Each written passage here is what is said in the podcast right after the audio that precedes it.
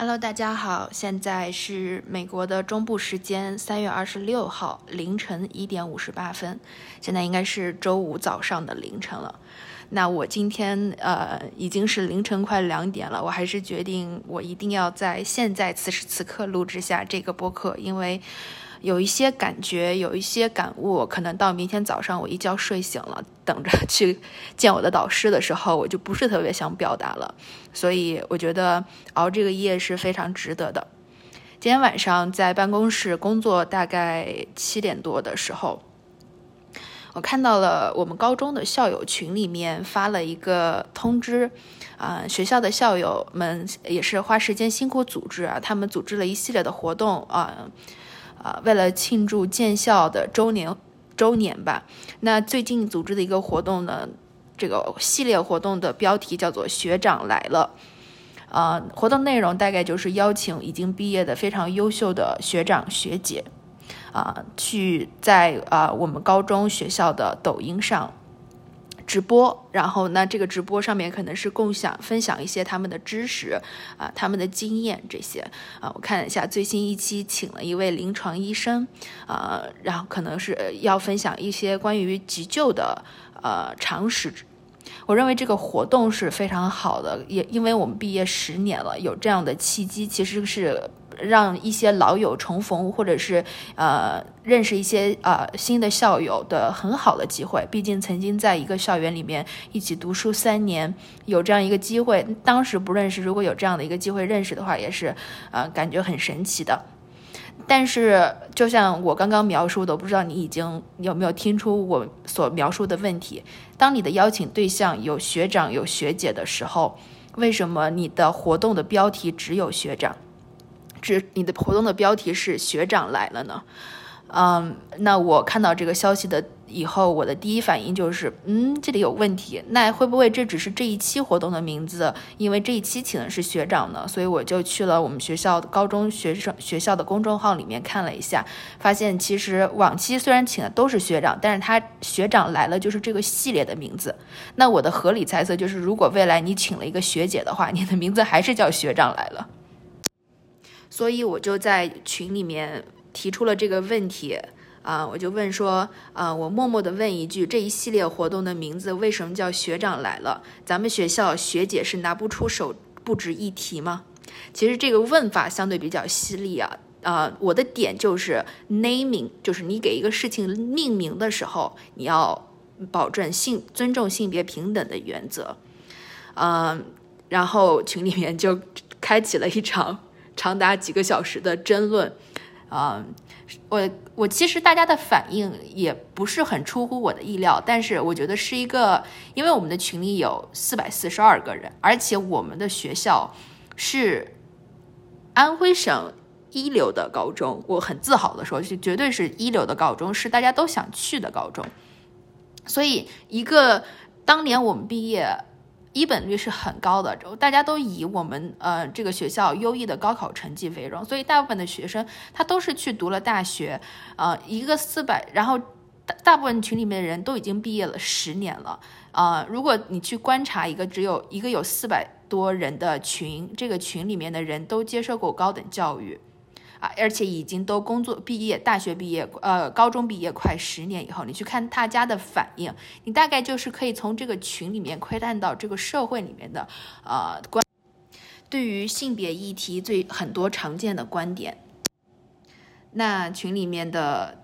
第一个说出实质观点的，就是一个同学在百度里面截了一下对学长的定义，根据百度词条的定义，学长。啊，是对学龄较长或高中高年级学生的敬称。对于年龄上比较长的学生，也可以使用学长，未必是校友，学业上甚至可以早已毕业进入工作状态的前辈，也可以叫做学长。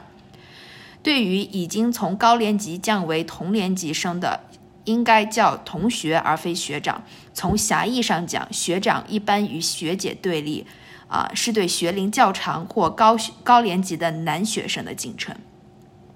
那这位同学他解出这个定义，我觉得很好啊。一个很好的讨论的第一步就是啊，大家先把定义搞清楚，先划分我们讨论的范围。当然，这个男生，呃，这个同学，我不讲，我不知道他的性别，其实，嗯，是截出这个截屏，在我这段言论之后，我想他的意思可能是说，其实学长不一定是男的，学姐也可以叫做学长，你要去看他在百度词条上比较广泛，而不是狭义上的定义。但是当然，他没有呃在文字上打出来进行解读了，这是我对他这个截屏给出百度词条上对学学长定义的啊理解。那嗯，接下来另外一个同学啊，我百分我百分之九十确定他是个男生，因为这个话，他说下学期来个学姐不就学姐了吗？这么敏感吗？所以这里的关键词是敏感，因为他在我们后面的对话中会出现很多次。这个时候来了一个我们班的同学，很喜欢他。他说我们那届全全校前三名都是女的，不过我们是文科，理科生应该有男的吧？嗯，当时我看到那个同学回复敏感，我就想说，其实这是很多人对于女性提出啊自己的声音应该被听见和自己应该被看见的观点以后一个非常常见的。呃，反应和反馈就是你有必要这么敏感吗？这不是都是小事儿吗？OK，然后另外一个校友呃回复说，其实都习惯了啊。这个校友是女女性啊，然后他说，不过呃，人家讲的也是从一个角度，他指的是我，我说的是从一个角度，气氛也蛮好的，你不用给别人扣敏感的帽子。这个同学我就真的非常喜欢他了，他知道当你用敏感这个词。说出来的时候，其实并不助于我们的沟通，反而是在扣帽子。嗯，接下来就有人呃发表了一段话，说老拉性别对立，群里完全是打不完的碎嘴仗，有什么利益？所以这个同学对我发表这个质疑的解读是我在拉性别对立。当我提出为什么邀请学长和学姐都回到大学里面，呃，回到高中里面。做一些分享的时候，命名里面却只有学长的时候，他认为我在啊搞性别对立，然后这个时候，呃，我就我就进一步的对以上这些观点做了一个反驳啊，我说，呃，虽然百度词条里面广广泛意义上学长他可能是指男生和也可以指女性女生，但是这个社会上在咱们在读书的时候，对于学长的使用就是使用它狭义上的概念，对吧？你在大学里面读书的时候，你会冲着一个比你高一级的女生喊学长吗？所以你要去考虑现在这个社会现实当中，我们是如何使用的这个词。因为当你把这个词放到你的公众号上，放到互联网上，这就是大家在脑子里面对这个事件的解读。你不可以告诉我啊，字典上、呃，历史上咱们用的都是呃，指用学长去代指男和女，所以这里就呃没有问题。另外，我就明确的指出，啊，提出女性的诉求不是在搞性别对立。我觉得这个观点一定要摆出来，因为有些人他可能不太了解你，他就会在看到别人给你扣了一个帽子以后，就会误解你。所以我觉得有一些比较鲜明的观点，比如说我并不是想搞性别对立，我只是想把女性的观点提出来。这个，嗯，这个东西表达的很清楚，不希望别人给我扣帽子。然后，另外我就给他们举了一个例子：如果我走在路上被一个白人叫 “you Oriental”，Oriental 是在美国对亚裔使用的非常不礼貌的一个词。那如果这种情况下我去找警察投诉，难道我是在搞种族对立吗？其实我是想用这个呃类比告诉他：如果我表达的是合理诉求，那么我不是在搞对立，我是在争取自己的权益。嗯，这个时候。我们我们一个一个同学，这个同学我认识，是以前我们啊高一班上的同学，也是一个女性来的。这个时候可我不知道我指出他们的性别有没有什么太多的意义，但是，呃，我的观察是今天晚上声援的大部分都是女生，当然也有男生。嗯，这个同学就说，呃，这就是很经典的套路，我不同意你的认为，你就是在搞对立，所以他的他也不同意说，啊啊，提出观点就是在搞性别对立。接着就会又有男生啊，OK，我希望男生不要介意啊，因为这确实是一个男生，呃，说你可以表达观点，但是我建议你单独反馈。呃，这也是在女性表达诉求的时候很常见的一个一个声音，就是你不要在公共场合里面表达你的观点，即使你要表达你的观点，你也要礼貌，你也要冷静，你不可以带有情绪化。就是他会对提出观点的人有众多要求。那这个时候我就很不爽了，我确实是不爽，因为我就我就会我就问他，我只是提了个建议，这就容忍不了了吗？为什么不能拿出来空公共空间大家讨论？如果有人同意，有人不同意，不是挺好的吗？为什么要单独的去反馈呢？嗯，这个时候就有人在群里面开展了一个对话，其中一个同学说：“那我建议叫学长学姐来了。”其实我认为这个建议挺好的呀，不是挺好的吗？然后另外一个同学说：“那不行，那 LGBTQ 群体怎么办？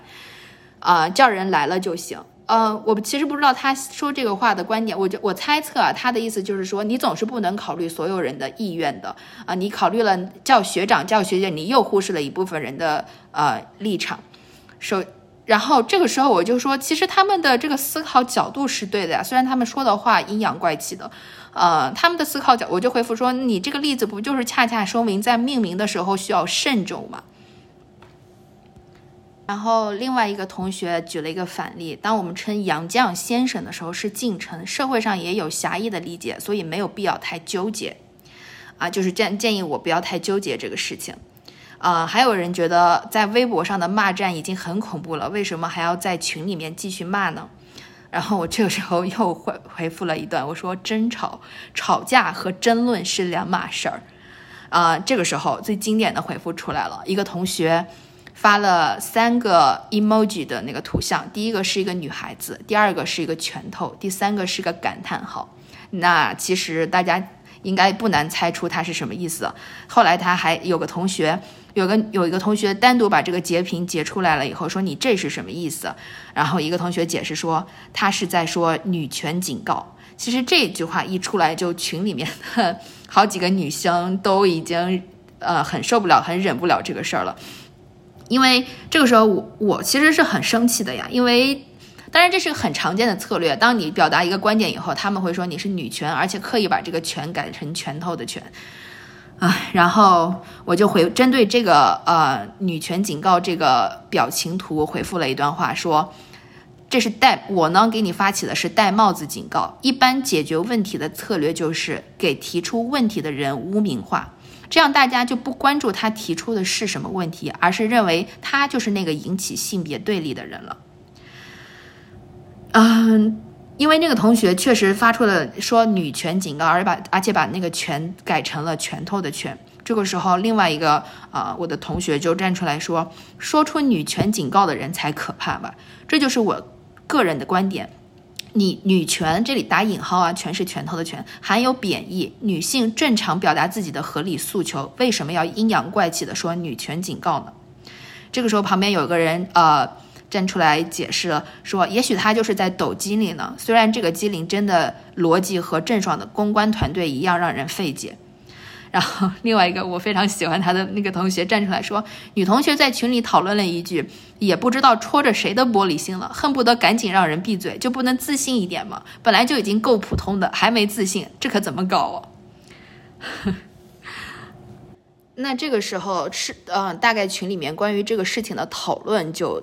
实质性的讨论啊，大大概就暂时结束了，呃，分。第一，我表达这个事情是对女性，在这个命名上对女性是很不公平的。我之所以对这个事情非常的敏感，是因为我自己是做图书情报出身的。当我拿到了一个数字化的的东西的时候，我其实是要录入系统里面，它叫什么名字。啊，然后给一定的描述的，所以我从一开始接受的学术训练就告诉我，你在命名的时候一定要谨慎，因为你会把你的偏见，把你的呃一些隐形的偏见，甚至有的时候带入到你命名的呃。内容当中，而 naming 和 power 一直是这个是有是有关系的。我们甚至我们学院有一门课就叫 naming and power，就是在讲你在社会上看到的一些常见的命名，它是如何体现你在社会上啊拥有的权利的不平等的。